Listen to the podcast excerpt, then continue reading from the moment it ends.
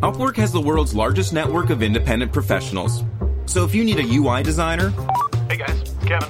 a full stack developer, This is Madeline.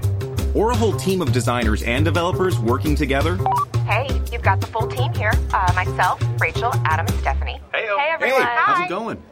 Hi. Upwork has agencies too, available for six weeks or six months. When you need in demand talent on demand, Upwork is how. The FT. Not long ago, I sat in on a meeting of senior people at a large, well known company. There were 12 around the table two Brits, an American, a South African, two Germans, a Frenchman, an Italian, an Argentine, and three further people whose accents I couldn't quite place. All were successful, and all presumably bright, or else they wouldn't have survived in a company that doesn't employ slouches.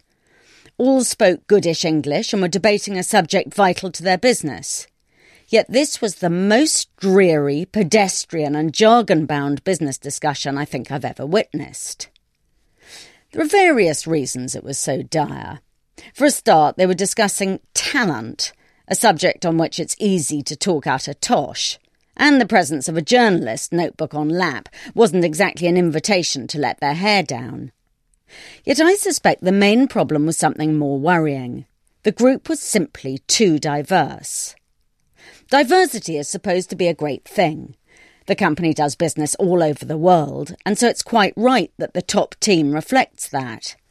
A third of the group was female, which is pleasingly more than the feeble norm, while even the age range, the youngest person looked barely 30 and the oldest at least 60, was wider than usual. On the face of it, this sounds like the perfect modern global executive team. Yet the meeting showed something else. Difference can slow things down. It can make everything bland.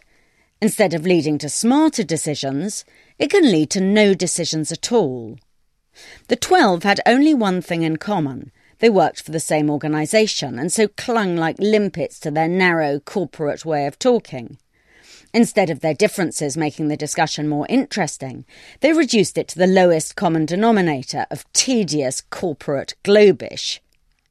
A few years ago, a psychological science journal published research that concluded that there was nothing great about diverse teams per se. They were good if you wanted to do something creative or innovative, but if you wanted to slog on with business as usual, then homogenous teams did the job better. I wonder if this is quite right. My experience suggests it may be the other way round. If you want your team to do something fairly routine, having a lot of diverse people's fine, as what they need to do is well defined. But if you want them to do something creative, it's surely much better to have people who communicate well enough so that no effort is lost trying to work out whether when the Englishman says, that's interesting, what he really means is, that's boring. When I joined the Financial Times in the mid 1980s, it was one of the least diverse organisations imaginable.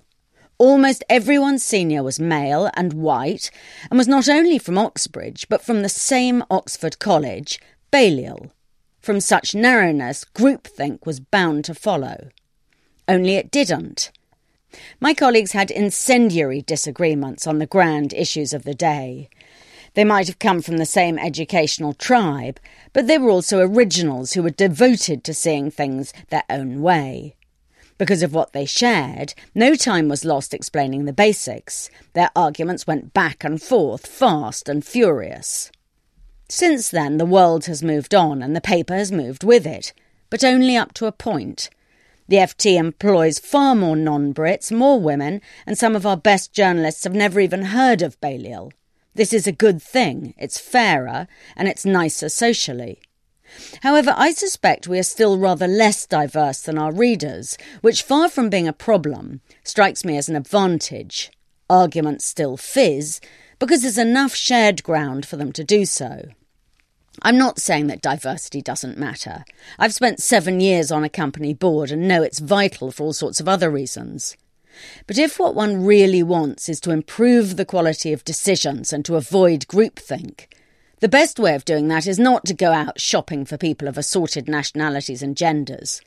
Too much diversity means that agreeing becomes a lot easier than disagreeing.